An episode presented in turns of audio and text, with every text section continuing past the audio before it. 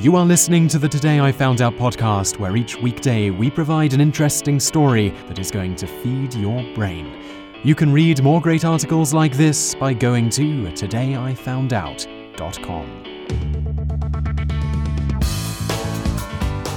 Hello and welcome to episode number three hundred eight of the Daily Knowledge podcast from today I found out dot com. And in the episode today, you're going to find out how January the first became the new year. And in the bonus fact section today, you're going to learn about why we don't have a leap year every four years. So let's just get started with today's show. Since long before Julius Caesar's time, datekeeping was dicey. In fact, the three hundred fifty-five day Roman calendar that immediately preceded Caesar's Julian worked on a four-year cycle where every other year an additional month was inserted between February, Februaris, and the last month of the calendar year, and March, Martius, the first month of the year. This was done in order to catch the calendar up with the Earth's orbit of the Sun. That additional month, called the mensis intercalaris, brought in the missing twenty-two or twenty-three days, and to even things up, took another five days from February in the years that it was present. Since the calendar had been designed to ensure the proper observance of religious dates, priests called pontifices were responsible for declaring when the intercalaris month should begin and end. Since these priests were also involved with politics, they sometimes misused their powers by intercalculating days or not intercalculating them, merely in order to lengthen or shorten some magistrate's year of office, or to increase the gains of some government contractor, or to inflict loss upon him. By the time Caesar came around, the Roman calendar was in shambles, and in forty-six B C, Julius Caesar commanded that it be changed. The Julian calendar's beginnings were as crazy as the old Roman calendar was at its worst. In order to wipe out the consequences of past neglect, it was necessary that the year forty-six B C, called by Macrobius the Annus Confucianus, should be extended to four hundred forty-five days. The normal number of three hundred fifty-five days had already been increased by the addition of the ordinary twenty-three days inserted after February the twenty-third. As many as sixty-seven days divided into two menses intercalares were now interposed between November and December. This year thus consisted of fifteen months.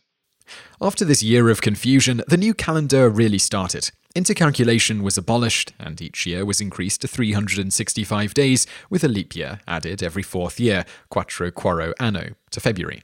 The months of the calendar after Caesar's shake-up followed the old Roman calendar closely, and most are familiar to us even today. Inannuaris, Februaris, Mauritius, Aprilis, Maius, Innuus, Gientis, Sextilius, September, October, November, and December. Along with these changes, Caesar set the new year to January the first. Why?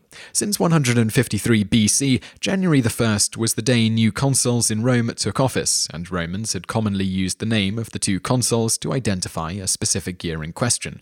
Thus, by officially making January the first the start of the new year, it simply lined up with the consular year. As to why the consular year started on the first of January instead of the original Roman calendar New Year's Day of March the first, this isn't known. That said, there are references that seem to imply that January the first may have begun marking the new year as early as one hundred eighty-nine B C, which precedes when the consular year started beginning on that day.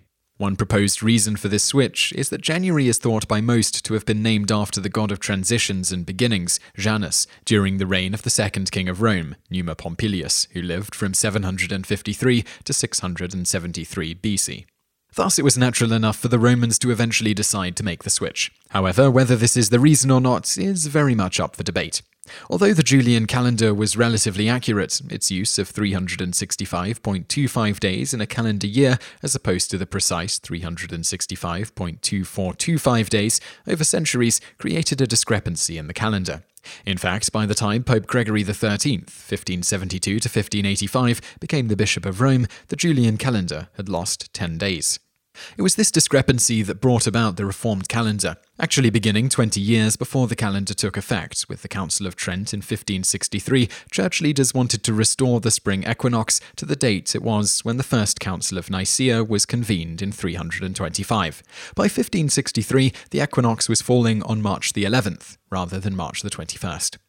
As simple as making a papal decree, Gregory issued the Inter Gravissimus on February the twenty-fourth, fifteen eighty-two, and nearly eight months later, the last day of the Julian calendar, October the fourth, fifteen eighty-two, was followed by the first day of the Gregorian calendar, October the fifteenth, fifteen eighty-two. Voila! Today, the Gregorian calendar is the unofficial calendar of the United States and the United Nations, as well as most countries in the world.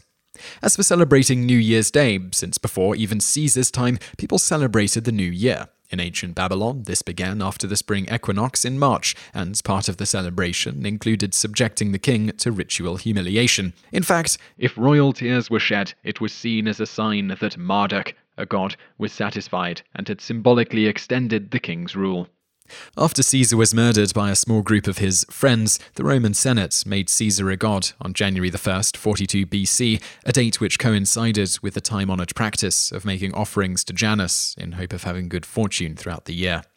Throughout the Middle Ages in Europe, January the first's New Year celebrations were discouraged as they were seen by church leaders as a pagan practice. Instead, other days were often used as a substitute, varying from nation to nation. This changed when the Gregorian calendar was instituted, at least in the Catholic nations. January the first, once again, became the official New Year, and it slowly spread from there with the Gregorian calendar. And now for today's bonus facts. As mentioned, many Protestant nations ignored the Gregorian calendar for some time. England stuck to the Julian calendar until seventeen fifty-one, before finally making the switch. Orthodox countries took even longer to accept the changing calendars. Russia, for one, did not convert to the Gregorian calendar until after the Russian Revolution in nineteen seventeen. The funny thing was, in nineteen oh eight, the Russian Olympic team arrived twelve days late to the London Olympics because of it. Bonus fact two. Under the Gregorian calendar, we do not have a leap year every four years, since to properly align the calendar with the Earth's orbit, an additional day is required in only ninety-seven out of four hundred years, so leap years are calculated as follows. Each year that is exactly divisible by four is a leap year, except for years that are exactly divisible by one hundred, but these centurial years are leap years if they are exactly divisible by four hundred. For example, the years seventeen hundred, eighteen hundred, and nineteen hundred are not leap years, but the year two thousand is. You just listened to an episode of the Today I Found Out Daily podcast. Tune in every weekday for another great episode, or find more articles at today I found out dot com.